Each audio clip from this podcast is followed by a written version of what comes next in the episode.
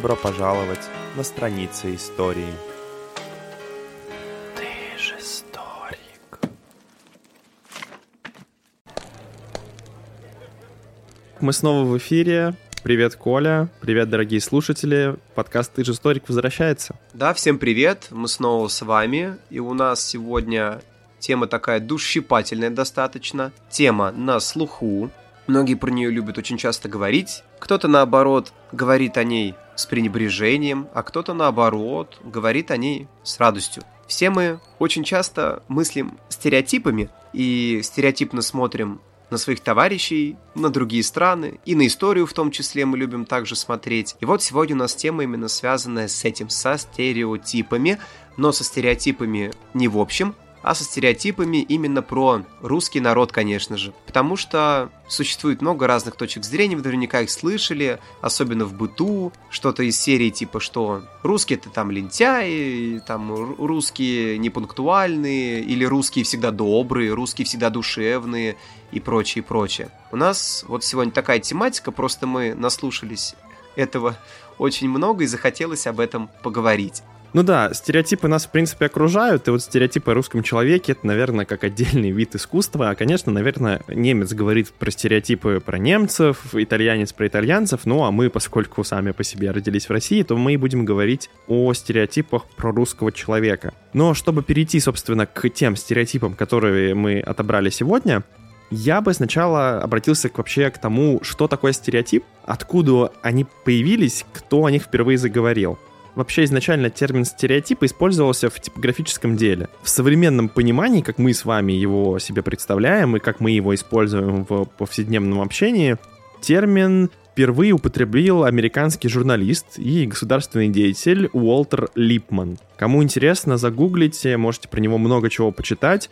Но для меня вот интересным аспектом стало в его биографии то, что это была настолько значимая фигура в американской журналистике, что в тот момент а, для него специально находили время, не он подстраивался под людей, а они под него, такие люди, как Вудро Вильсон, президент США, и Ричард Никсон, а даже сам Никита Хрущев подбирал время специально при своем визите, чтобы э, он сумел записать с ним интервью. И это, наверное, о многом говорит, раз э, глава Советского Союза подбирает время под американского журналиста да, о значимости этого человека для мира.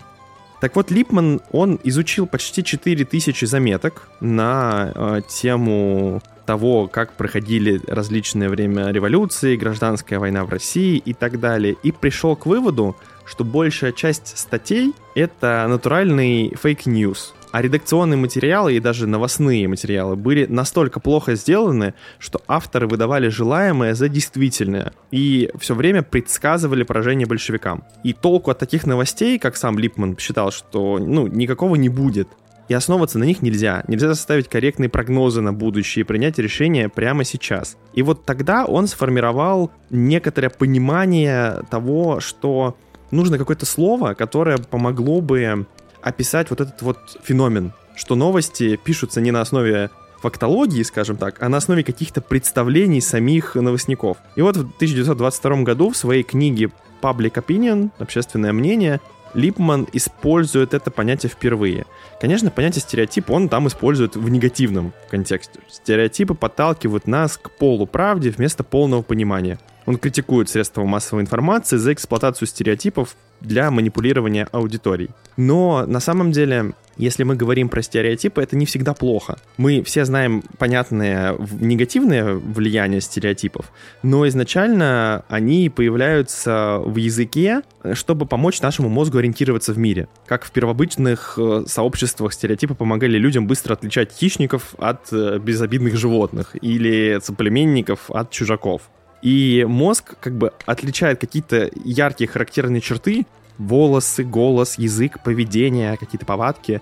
И как бы таким образом ты можешь сканировать свой-чужой, свой-чужой, враг, плохой, опасность и так далее. И помогает нам как бы жить. И это тоже стереотип своего рода. Можно есть вот это, а вот это есть нельзя, потому что это проверенный годами опыт и выстраивается какой-то стереотип. А потом раз, к примеру, растение борщевик сибирский становится ядовитым, и его уже есть нельзя, а все, к примеру, к нему привыкли.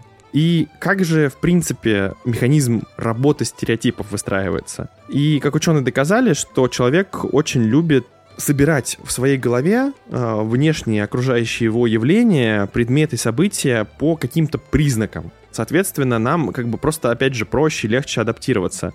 К примеру, помидоры, баклажан — это овощи, э, да, клубника, черника — ягоды, нож и вилка — столовые предметы — Достоевский и Лермонтов — это писатели или там классики своего времени. Как раз-таки Липман считает, что вот в этой логике и кроется механизм существования и появления стереотипов и их работы, почему они так популярны, почему их так много в нашем сегодняшнем мире. Интересно, да, как это все появлялось. Но на самом деле так спокон веков было Всегда мы складываем представление о любом явлении, о любом народе, о том бы что ни было, потому что так действительно проще мыслить, проще систематизировать знания и отличать плохое от хорошего, полезное от неполезного. Касательно народов, наверняка каждый из вас слышал хоть раз все эти стереотипы, что все американцы это злодеи, что все они нетрадиционалы, что все они жадные обязательно, что все они сатанисты, это тоже обязательный их атрибут, несмотря на то, что страна христианская в основном, но они сатанисты 100%, что обитель зла на планете Земля – это вот там, США. Или, грубо говоря, вы все слышали стереотип, что все узкоглазые там – это дикие, варвары, которые непонятно говорят, которые маленького роста, желтой кожи. Ну, это ты приводишь такие прям агрессивные стереотипы достаточно. А есть более простые, не знаю, а, все русские пьют водку. Да. И живем мы рядом с ядерным реактором, и вообще у нас медведи на велосипедах катаются. Ну, достаточно относительно безобидные стереотипы. Или наоборот, ага, американцы все едят гамбургеры, и все они жирные. Проблема ожирения есть в Америке, да. В России действительно живут медведи. Но это не значит, что это все ходят на улице с медведем на поводке, или в Америке действительно все жирные. Особенно сейчас, где сейчас культ в Америке там, здорового образа жизни формируется. Но опять же, возвращаясь к Липману, он говорит, что окружающая среда — это слишком сложное и изменяющееся образование, чтобы можно было познать ее прям напрямую. Мы не готовы иметь дело со столь тонкими различиями, разнообразием, перемещениями и комбинациями. Но поскольку нам приходится действовать в этой среде, то мы должны приспосабливаться и должны адаптироваться. И самый простой способ — это создать более простые и понятные модели. И вот здесь, мне кажется, самым хорошим примером служит реклама. Это вообще кладезь стереотипов. Практически все рекламные кампании построены на том, чтобы к опыту пользователя, человека, который будет что-то покупать, найти в нем вот эти вот какие-то укоренившиеся представления о мире и прям схватить их, затронуть и покрутить, чтобы человек пришел и сказал, ага, я вот это слышал, укоренить мысль, что это хорошо, не знаю. Вот когда мы говорим Pepsi-Cola, то мы что говорим? То мы представляем себе, да? Скорее всего, какой-то жаркий день, баночка э, холодной колы, по которой стекает там типа капельки воды, потому что реклама нам их так преподнесла и сформировала у нас вот этот ведущий стереотип. Mm-hmm, да. И, соответственно, нашему мозгу проще воспринимать это так, чем это там сложное химическое вещество, которое может там как пользу, так и негатив принести, что там много сахара тому подобное, и там раскладывать дальше, что это такое на самом деле. Самое страшное, что потом, когда мы начинаем мыслить вот так вот просто и легко, то мы попадаем в эту западню, в этот капкан вот этого легкого стереотипного мышления, и потом очень сложно воспринимать реальность, к сожалению. Мы начинаем подменять понятия, подменять реальность вот этими шаблонами, выдавать желаемое за действительное, к сожалению. А самое интересное, что сколько случается у людей психологических травм только из-за того, что э, на основе вот как раз, да, рекламы, телевизора, песен у него сформировалось одно мнение, а потом, бац, он сталкивается в реальной жизни с тем, что это совсем не так, совсем все по-другому, и даже на 180 градусов, кардинально по-другому. И у человека реально травма, шок, ужас. Как же так? Мне говорили, я читал, я видел. И ты начинаешь чувствовать себя обманутым, вот этот слом стереотипов, слом вот этого своего розового мирка такого, это всегда очень имеет порой негативные последствия, к сожалению. Ты знаешь, да, вспоминается еще, конечно, термин клиповое мышление или поколение MTV, который вот сейчас активно можно встретить среди людей постарше. которые обвиняют молодежь в том, что они не могут мыслить самостоятельно. Но на самом деле есть, по-моему, даже в психологии есть этот феномен, да, клипового мышления, когда человеку становится сложнее воспринимать и анализировать информацию, и он реагирует на входящую информацию быстрыми ответами, четкими, быстрыми, выстроенными. Что значит клиповое мышление или поколение MTV? Это поколение людей, которые выросли на быстро сменяющихся каких-то картинках, которые тебе, они очень простые. То есть они максимально быстро доходят до э, твоих рецепторов, ты максимальное удовольствие от них получаешь, потому что в них все понятно, в них все просто, интересно и классно звучит. И кроме того, они очень быстрые. То есть прям пум-пум-пум, кадр, кадр, кадр, кадр, все очень быстро меняется, и ты, тебе не нужно сильно фокусироваться на том, что происходит, тебе это просто, в принципе, нравится. И, соответственно, прям минусов, конечно, в этом много, но стереотипное мышление — это, конечно, беда. Беда именно в том, что люди, которые живут со стереотипным мышлением, они попадают в самую тяжелую ловушку, в том, что их с ними легче всего работать. Их мнением, их представлениями о мире, их страхами, прежде всего, очень легко манипулировать. Да, к сожалению, да. Человеку, который замкнут в своем мирке стереотипном, его легче всего напугать, да, синдром осажденной крепости. Легче всего донести человеку, который считает, что вокруг враги, что ему нужно обороняться. Нужно закрыться, никуда не ездить, ничего не читать, и, конечно, государству в целом с ним легче работать. Поэтому многие а, обвиняют в этом плане как раз-таки Америку в том, что они у себя стараются, даже не так, не только Америку, а внутри американского общества некоторые интеллектуалы обвиняют американскую элиту в том, что она как раз-таки э, своими действиями пытается вырастить поколение с клиповым мышлением, которое э, будет как раз-таки стараться быть супер внушаемым. Вот нужно американскому правительству оправдать вторжение в Ирак, условно. И вот она им сейчас пустила клипы с э, страшными террористами Усама Бен Ладеном и взрывающимися башнями-близнецами. И все, и общество такое, да, нам надо это делать. Не будут лезть, пытаться разбираться, пытаться понять, а кто виноват, а что делать, а так ли нам надо туда идти и тому подобное. То есть пытаются погасить вот эти вот лучи сознания и заменить их клипами, красивой, яркой картинкой, которую человек будет воспринимать, ну, отчасти на веру. Переходя к, собственно, сути сегодняшнего разговора, о чем же мы будем сегодня говорить конкретнее?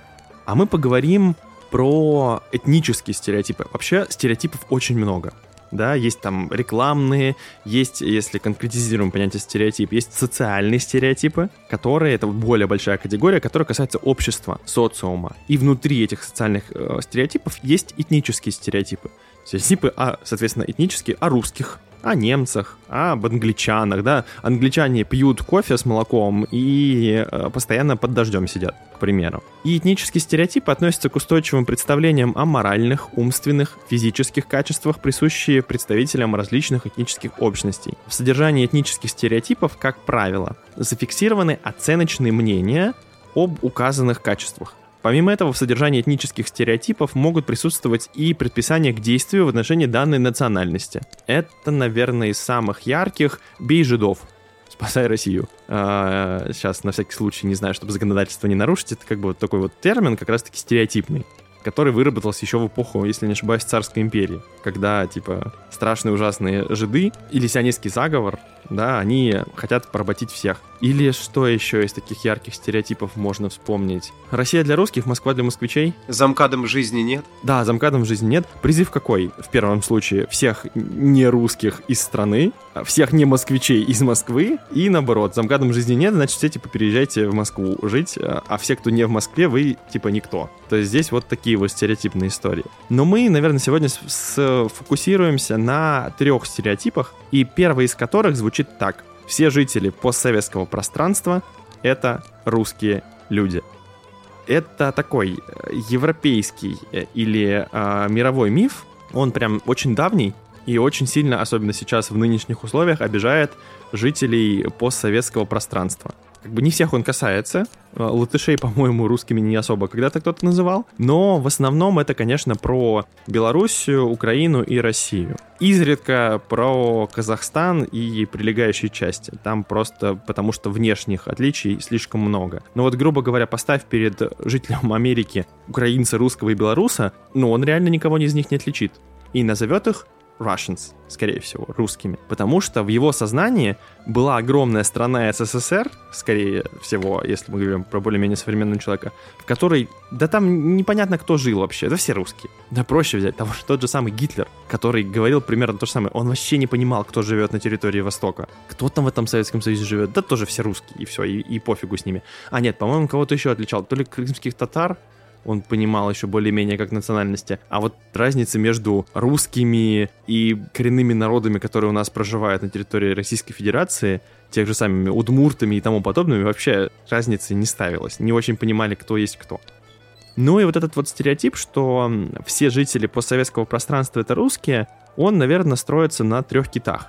Общность языка, все в основном говорили по-русски в Советском Союзе, общность территории, когда-то давно все жили в одной огромной стране, и, наверное, все-таки советская идеология. То есть все люди, которые входили вот в эту большую страну, они жили примерно плюс-минус, за исключением особенностей территориальных, в одной и той же культуре-в обществе. Ну, то есть механизмы жизни были похожие. Жилье было похожее, мебель была похожая, одежда плюс-минус была похожая, деньги и все остальное, то есть что составляет быт человека, оно было похожим.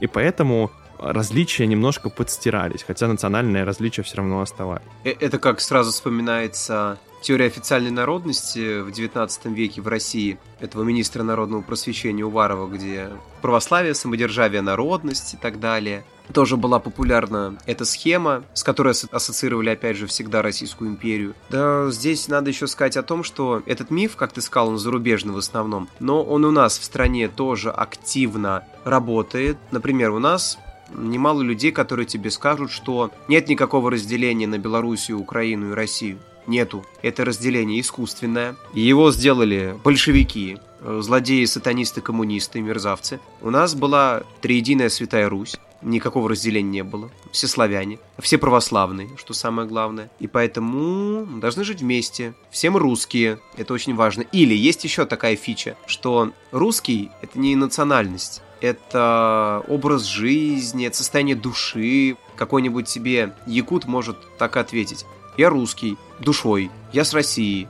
Да, я якут, э, там мы с шаманами любим там собираться, но я русский душой, болею за Россию, хожу по триколорам, говорю на русском языке. Все, я русский. Наверное, как раз-таки здесь э, якутов будет меньшинство, которые так будут делать. Просто потому, что большинство из них, наоборот, будут обижаться. Особенно, если мы говорим про малые народы, якуты их, наверное, все-таки поменьше, чем русских будет, они как раз-таки в основном обижаются. Вот тут есть одна книжка исследователя нашего социолога, социального психолога Алексея Рощина. Он писал про то, что советское прошлое и про российское настоящее. И как раз-таки вот в его книге там была интересная цитата, что даже узбеков, стран вот тюркского происхождения, иногда все равно называют русскими, и они все равно тоже для них это обидно, потому что ему важна уже своя национальность тоже.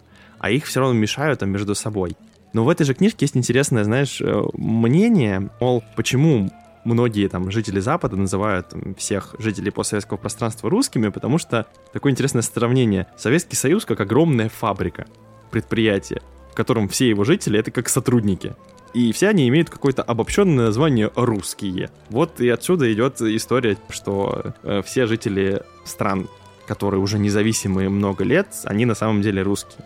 И с другой стороны, я чаще слышу то, что ты говорил, все мы русские, от как раз-таки скорее русских людей, чем людей других национальностей. Вот у меня есть много знакомых из Беларуси, которые как раз-таки, ребята, не, не надо, пожалуйста. Тем самым, если мы вот так вот под одну гребенку всех э, гребем, то получается для них это обидно. Но вообще-то есть отдельная национальность. Почему я должен считать себя русским, если я вообще-то белорус? Мы таким образом лишаем права субъектности, лишаем огромного пласта культуры людей э, на там, определенных территориях. И этот стереотип, он очень сильно укоренен. Я с тобой полностью согласен. А есть и другое. Вот ты сказал про белорусов. А сразу вспоминаю одного своего хорошего товарища из общежития, когда вместе жили. Там был белорус у нас. Он приезжал сюда на заработки, мебель собирал. И он с точностью до наоборот говорил, что нет, мы с Россией, мы с Путиным. И даже было бы здорово, чтобы Россия нас приняла к себе, включила в состав своей территории. Это было бы намного для белорусов лучше, намного. А уж у нас армяне были в институте преподаватель, армянин. Он вообще нам говорил такую фразу, нам, ребятам русским, с чего мы очень удивлялись. Он говорил следующее, что типа «Я куда более русский, чем кто-либо из вас». Типа, что он там за Россию максимально, он там любил русскую классику и так далее. Еще у нас там был один знакомый, тоже из Армении, который говорил, что вот, Армения, она рвется в Россию, почему нас не принимают? Мы, наоборот, хотим быть с вами вместе. Это было бы самое лучшее событие в истории Армении. Мы хотим быть с Путиным вместе. Вот такие люди были, которые хотят. А касательно стереотипов, есть еще такой лозунг касательно русского мира. Наверняка многие слышали это понятие «русский мир». Русский мир — это сообщество людей, которые не обязательно русские по национальности, но где вот, торжествует русский дух, традиционных ценностей, духовных скреп, православной веры, ну или вообще тема религии обязательно очень сильна где традиционные семейные отношения, уважение к старшим, чувство ранга, вот это вот вся эта вещь и так далее. Вот Россия, она является флагманом русского мира, но в русский мир может войти каждый. Каждый может стать частью русского мира. И неважно, кто ты, американец или нет, и всегда мне, по крайней мере, приводили примеры, что типа, ну вон, посмотри, Стивен Сигал, вот взял русское гражданство, ну вот, наш парень мыслит по-нашему, за наши интересы, или там Джефф Монсон, вот этот борец, тоже американец, который принял гражданство России, вот, тоже, видите, хотят с нами быть, хотят быть в России, мыслить как мы, заниматься такими же делами, отстаивать наши интересы. Ну вот, это наш такой магнум опус, русский мир. Это наша вот такая национальная идея. Ты знаешь, мы как будто пришли к истории, что русские — это не только постсоветское пространство, это, это даже больше, чем постсоветское пространство. Это больше, чем постсоветское пространство. Русским может стать любой, кто захочет им быть. Конечно. Это не все. Сейчас скажу тезис немножко такой нестандартный, но ты наверняка его слышал, что Россия — это богом избранная и хранимая страна, что русские — это единственный богом хранимый народ. Он им избран, и что почему вообще в России вот случаются такие страшные катаклизмы, войны, революции, восстания, не знаю, голода и прочее, Именно этому народу Господь посылает испытания, которые мы выдерживаем. Это наш крест. И даже есть вот это знаменитое выражение ты знаешь его, и многие, думаю, слышали, что во время всех войн кто нас оберегал? Господь. Вот почему выиграли Великую Отечественную войну? Да потому что нами был Бог. Что типа русский человек – это человек обязательно религиозный, это человек верующий. Не русский, не верующий. Не верующий, не русский. Все. Понятие атеизм с русским это что-то такое страшное, хотя русские тоже бывают атеистами, но есть люди, которые считают иначе. Я вспомнил одну фразу великолепную, которая, собственно, наверное, поможет нам, наверное, этот блок немножко подвести к итогу. Россия, она нигде не заканчивается. У России нету границ. Мне кажется, великолепная цитата, чтобы прийти к тому, откуда вообще взялся феномен э, вот этого стереотипа, что все люди постсоветского пространства русские. А, я помню, кто-то шутил, что вообще скоро все в мире станут русскими и все в мире мечтают стать русскими. А чтобы завершить это более смешным стереотипом, канал РНТВ наверняка многие знают и слышали с их перлами. И там вот эти вот знаменитые фичи, типа британские ученые доказали, что русские произошли от динозавров и так далее, что все люди на планете Земля это предки русских, что этрусские, которые населяли Италию в древности, это тоже этрусские, корень русские. Русские, все, нормально, так и было. Поэтому чего только люди не придумают, чтобы под свой стереотип все подогнать. Да, но мы как бы на этом не останавливаемся. Есть и второй стереотип, о котором сегодня хочется поговорить. Он не менее красочный и, наверное, отчасти очень обидный для русских. И он периодически звучит, скорее как раз-таки обострилась эта история вот ближе к 15-16 года и так далее. Связано это отчасти и с протестными настроениями, которые появляются. Стереотип звучит так. У русских рабский менталитет. То есть все русские рабы, потому что они не могут там ничего сделать с своими властями. Вроде как там жесть, ужас происходит, а вот они такие сидят и молчат себе в тряпочку, и вот все такое. Поэтому они вот рабы, и рабский у них менталитет. Давайте начнем по порядочку. Вообще, что такое менталитет? Менталитет — это некоторая общность представлений, совокупность умственных, эмоциональных, культурных особенностей, а также ценностей человека или группы. Чаще всего это целого народа касается. Само слово «менталитет» происходит от латинского «mentis» — душа, дух или ум. Считается, что первым этот термин использовал еще французский этнолог и антрополог Люсьен Леви Брюль 1910 году. И он сравнивал мышление современных людей и представителей первобытного племени — Первобытный менталитет настолько отличается от современного, что ученый дал ему свое отдельное название. То есть, в принципе, выдает совокупность некоторых представлений умственных, эмоциональных, культурных и так далее. По поводу русских. Менталитет часто называют главной причиной отсталости, диктатуры, коррупции, гражданской бесхребетности в России. Жители нашей страны якобы исторически и культурно, генетически предрасположены к тому, чтобы плестись в хвосте цивилизации под властью царя или диктаторов. При этом вспоминаю там от э, Николаев до Сталина. Но у меня возникает вопрос. Получается, следуя вот этой логике, что мы, значит, как бы исторически и культурно там любим подчиняться, а немцы Гитлеру не подчинялись, а итальянцы Муссолини не подчинялись. А японцы не подчинялись императору. Императору, да. То есть у них нет арабского менталитета? Или все-таки есть? И как мы будем с этим жить? А американцы не подчинялись решениям своего президента которые были не согласны, да, особенно мы берем американцев не согласными там вторжениями в Ирак или там с войной в, во Вьетнаме и тому подобное. То есть все-таки, получается, нельзя сказать, что это арабский менталитет. Хотя и очень-очень хочется. Здесь скорее мы говорим про особенность того, что что такое арабское сознание и вообще откуда это берется история? Я бы, вот знаете, здесь всегда на это отвечаю касательно арабского менталитета. Революция слово, которое знакомо многим. Революции были у нас в Нидерландах, в Англии, во Франции, и в России тоже были революции, представьте себе. В России были бунты, восстания. Вот это да, вот это неожиданно. Да, неожиданно, да, у нас тоже все это было, и было ожесточенно, серьезно, и даже при коммунистах тоже были разные восстания. Вспомним там выступление в Новочеркасске, например, в 1962 году, или Кронштадтское восстание в 21 году. Многое бывало, всякое бывало, поэтому этот тезис, он почему выглядит таким привлекательным, почему многие с ним соглашаются даже, к сожалению. Потому что они начинают переносить его на, на современный лад. Вот, например, во Франции, когда пенсионную реформу проводили, там народ сбунтовался. Очень сильно сбунтовался. Там прям горели покрышки, столкновения с полицией и прочее, прочее. А у нас нет. И типа, вот, посмотрите, вот вам и доказательства, вот вам и все. И приняли, схавали и так далее. Это аргумент максимально слабый, потому что вопрос мотивации.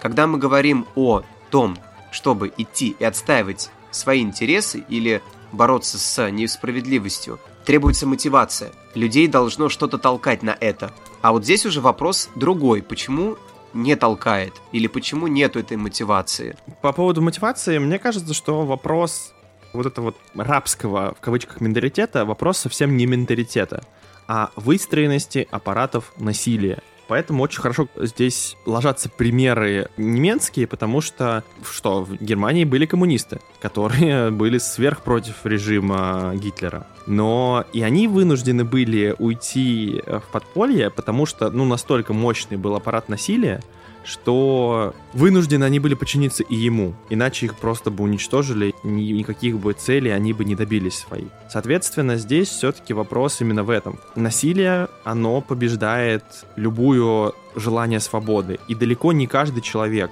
и это абсолютно нормально, готов жертвовать собой ради того, чтобы достигнуть каких-то высоких целей. Революционеры, которые так делали, в связи с разными обстоятельствами, с тем, что нечего было терять, или э, с сильной романтизацией, или по другим причинам, это сверхусилие. Это не нормальное, нелогичное и они как бы действительно они как бы перебарывали себя. Но вот обычный человек на такое не готов идти. Какой бы он там ни был, да, честный и справедливый, знаешь, я читаю, опять же, воспоминания многих немецких солдат, так многие понимали и видели, что происходит. Многим не нравилось, что их заставляют делать на Востоке, там массовые убийства и так далее. Но они, в свою очередь, понимали, что и сделать сейчас с этим они ничего не могут. И как бы они ни выступали против, боялись социального эскапизма, боялись, что их оставят за бортом, боялись, что причинят боль семье, какие-то санкции коснутся семьи. Поэтому абсолютно здесь касается скорее вот именно истории с насилием. И как только появилась возможность, давайте вспомним заговор против Гитлера, когда его же собственные генералы пытались убить, попытались с этим бороться. И в нашем случае абсолютно не в этом менталитет, а в том, что, как ты правильно отметил, цель. Должна быть какая-то цель для этой борьбы. Должна быть какая-то идея или же какие-то обстоятельства, ради чего бороться, за что бороться. Соответственно, э, здесь абсолютно несостоятельный, мне кажется, стереотип, и который просто берется из э, легкости объяснения. Ну, то есть человеку, который пытается подковырнуть, который пытается найти какой-то аргумент в споре, намного легче сказать, да, вы все просто рабы. Потому что, ну, не надо объяснять. Ну, рабы и рабы, типа, что, все, я, я все сказал. Вот этим вашим рабским менталитетом все объясняется. И самое интересное, ты просто пытаешься натянуть свое понятие о свободе на других людей. Это первое. Второе, ты пытаешься свою мотивацию на других людей натянуть. Грубо говоря, ты считаешь, что люди живут не свободно, а они тебе могут ответить с точностью до наоборот. Да мы всем довольны. Крыш над головой есть, еда есть, работа есть. Что ты нам хочешь сказать? За что мы должны идти? За то, что, грубо говоря, какую-то книжку там запретили, я утрирую? Или за то, что там нам нельзя бегать по Красной площади и орать какие-то слова, за это нам идти? Э, чего? Что? Это для тебя. Может быть, это так важно, а для нас это не важно. И самое интересное, что вот это нежелание людей, нежелание идти за этим, человек просто, да, выдает за рабский менталитет и все. То что тогда действительно ему проще мыслить. И плюс это говорит о высокомерии, кстати, человека, то есть ты считаешь себя умнее, выше, они не понимают, что такое свобода. Они не знают, что такое чувство собственного достоинства. А вот я знаю. Вот я знаю. А они вот тупые, быдло, неотесанное, забитое и так далее. Ну что с них взять? Это неправильно, я считаю.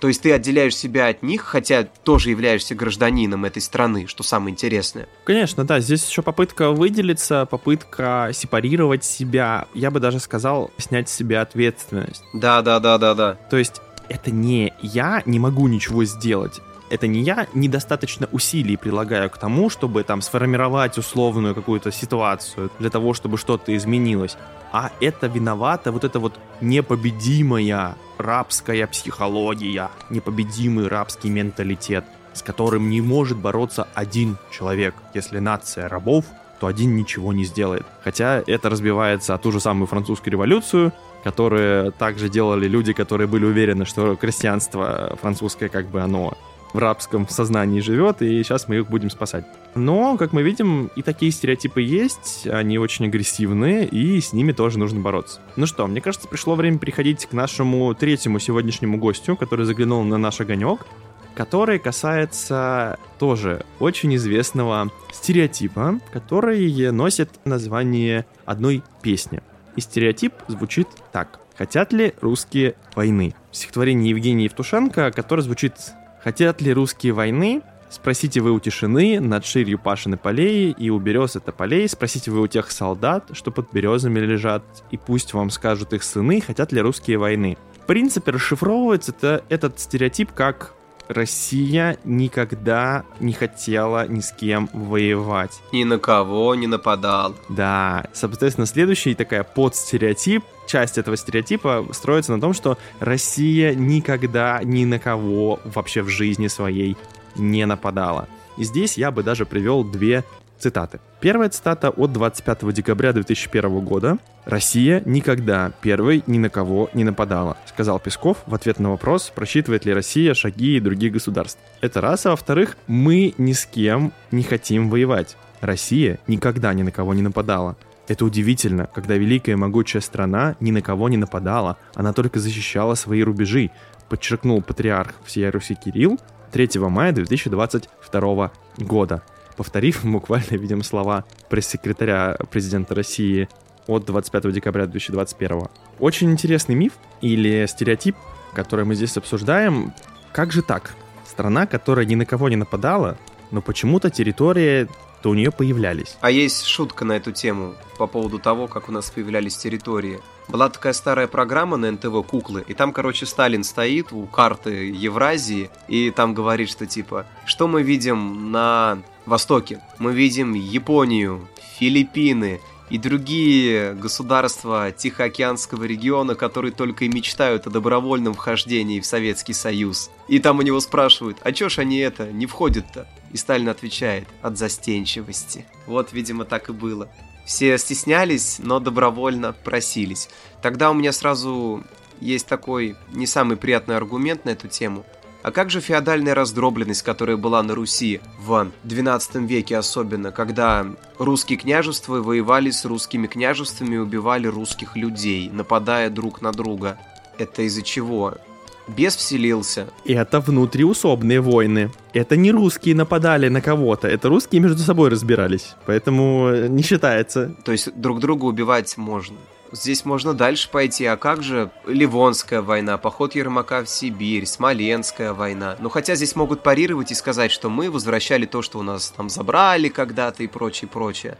Ну ладно, хорошо, а как же тогда разделы Речи Посполитой, целых три? Так, ну слушай, как по поводу Сибири, мы ничего себе не возвращали, мы просто приращали к себе территорию. Как раз таки это, мне кажется, идеальный пример, который даже под сомнение сложно подставить. Может быть, там кто-то будет говорить, а там никто не проживал. Расскажите это племенам, которые находились на тех территориях, не говоря уже там о более современных примерах, всеми печально известная и всеми всегда обсуждаемая советско-финская зимняя война, которая как бы... Давайте не будем говорить про причины, там, защиты границ и так далее, просто сам факт война какая была. Крымские войны, когда Екатерина присоединяла Крым и, соответственно, когда вообще, в принципе, присоединялся Крым. Походы Петра Первого тоже вполне себе, который как бы не только окно в Европу рубил, но и территорию хотел как бы подрасширить целом-то. Кстати, кто объявил войну-то? Швеция России тогда или Россия Швеции? Вспомните, кто, кто начал эту войну. Петр I создал антишведскую коалицию, и началась эта война. Ну, для того, чтобы, да, понятно, выйти к Балтийскому морю, торговле и прочее, действительно, но кто начал войну? Я бы сказал, что вот этот стереотип, он строится на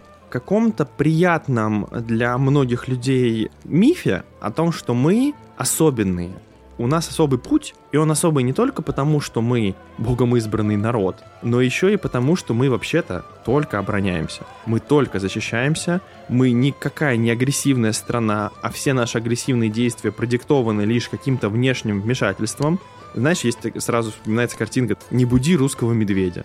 Вот мы такой медведь добренький, который спит себе в спячке и просыпается только тогда, когда нас кто-то пытается пинать ногами или лезть в нашу берлогу. И тогда вот мы такие просыпаемся и лезем туда, куда не хотели. Опять же, твои любимые русско-японские войны. Ну, стоп. Русско-японская война, там Япония напала на нас. А как бы это ни звучало, эта война здесь не очень уместна. С другой стороны, если вспомнить русско-японскую войну, как бы столкнулась Россия с Японией почему? Сфера интересов. В Корее потому что японцы хотели расширять свое пространство, так это назовем, рынок и прочие территории. А мы стали поперек, сказали, что нет, Маньчжурия и Корея это сфера наших интересов. Ну а японцы все правильно поняли, подготовились к войне, напали и победили в итоге. То есть, может, мы и не, не сами нападали, но порой провоцировали, можно это так сказать. Приходилось отстаивать свои интересы. Но, с другой стороны, через это прошли все страны французы, англичане, американцы. Все воевали и не всегда оборонялись далеко. К сожалению, политика вот приводит к тому, что приходится бороться за свое место под солнцем, и порой бороться вот такими путями. Мир неоднородный. И здесь история именно в том, что этот мир, он очень сложно составной. У всех есть глубинные причины, предпосылки, логика действий. И, конечно, наверное, некоторым большим людям Хочется, чтобы подконтрольные их люди мыслили в более простых парадигмах, более простыми вещами. Ну и обычному человеку, наверное, конечно, проще объяснять себе начало каких-то тяжелых военных действий, которые унесут жизни многих там людей, сотен, десятков, масштабные какие-то конфликты. Они унесут жизни, но не потому, что это мы неправы были. Это любой человек не хочет чувствовать себя неправым. Возьми тех же самых немцев, которые явно не хотели, когда начинали войны, чувствовать себя неправыми. Так кроме того, они объясняли для себя сами войну Вторую мировую как оборонительную войну. Потому что они обороняются. Если они не будут нападать превентивно, то их уничтожат. Американцы, евреи, англосаксоны, коммунисты, большевики и все остальные. То есть как бы в голове у человека все намного проще. Это защитный механизм. Он таким образом пытается себе объяснить, что вот это вот сложное хитросплетение, шаги, хитрые политические игры, там, вина и так далее, не вина, это все мне не надо. Дайте мне просто жить и там зарабатывать на хлеб. Но раз пришлось уже идти, то хотя бы пойду я ради великой, какой-то важной, большой и понятной, что самое главное, цели. И отсюда рождается стереотип. Соответственно, и про русских людей. Давай так, у нас что сейчас? Мало людей, которые идут на войну какую-либо добровольцами. И, конечно, это люди хотят войны для себя своей маленькой личной войны они хотят. По разным причинам. Для кого-то действительно это такая психологическая история. Я вот хочу бегать с автоматом, пострелять в людей. Для кого-то способ заработать денег. Кто-то действительно отстаивал историю, что я иду оборонять братьев. Я иду защищать, чтобы это НАТО не пришло к моим границам, еще тогда про Сербию говоря и про Югославию. Соответственно, тезис и стереотип «хотят ли русские войны?» Да, получается, что многие хотят, а многие действительно тоже не хотят. То есть здесь все-таки история, что очень намного сложнее, чем просто простая фраза. Здесь, кстати, хотят ли русские войны, поставь вместо русского, хотят ли французы войны, например. Они могут сказать, да нет, конечно, мы столько войн пережили, и столетняя война. Нас англичане мучили больше века, не давали нам жить спокойно. Нас и немцы мучили, испанцы мучили, арабы к нам приходили. Мы войны не хотим ни в коем случае. Но вот Наполеон у нас появился. Пошел вот, погулял, повоевал. Да, бывает. Или итальянцы какие-нибудь скажут тебе, блин, у нас вообще вон страна до 19 века была там разделена на части. Папа Римский в одном углу сидит, сидят испанцы, там австрийцы наверху сидят, французы какие-то и тоже нас все время мучили, обижали все время. Мы войны не хотим, но вот Муссолини у нас появился, и мы потом на Эфиопию там напали, на, Гре... на эту, на Грецию, Албанию захватили. Ну да, бывает, так получилось. Или англичане какие-нибудь тоже. Нас викинги мучили. Вильгельм Завоеватель к нам приходил. Нас испанцы тоже пугали, все время плавали там вокруг нас, не давали нам покоя. Нас нацисты бомбили, чего только у нас не было. И во время Наполеона мы с французами воевали активно там на море всякое бывало. С шотландцами сколько мы тоже бодались, с ирландцами сколько мы бодались и так далее. Но вот Ирландию мы захватывали иногда. Шотландия вот тоже теперь под нами. Так получилось. Да и вообще мы, англичане, Индию вон колонизировали. Опиумные войны в Китае. Но мы не хотим войны. Любая страна так может сказать абсолютно. Вот и все. Это просто говорит о чем? Всем действительно, как ты сказал, хочется спокойно жить, работать, растить детей, заниматься любимым делом.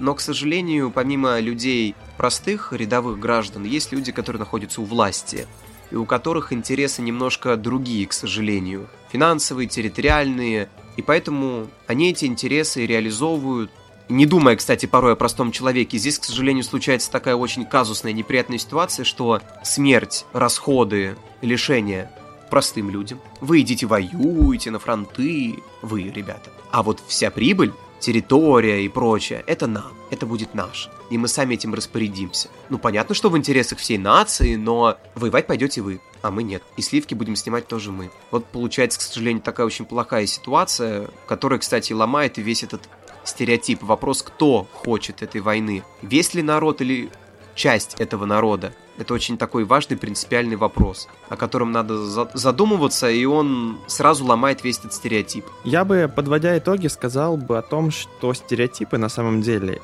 очень тоже сложная составная вещь.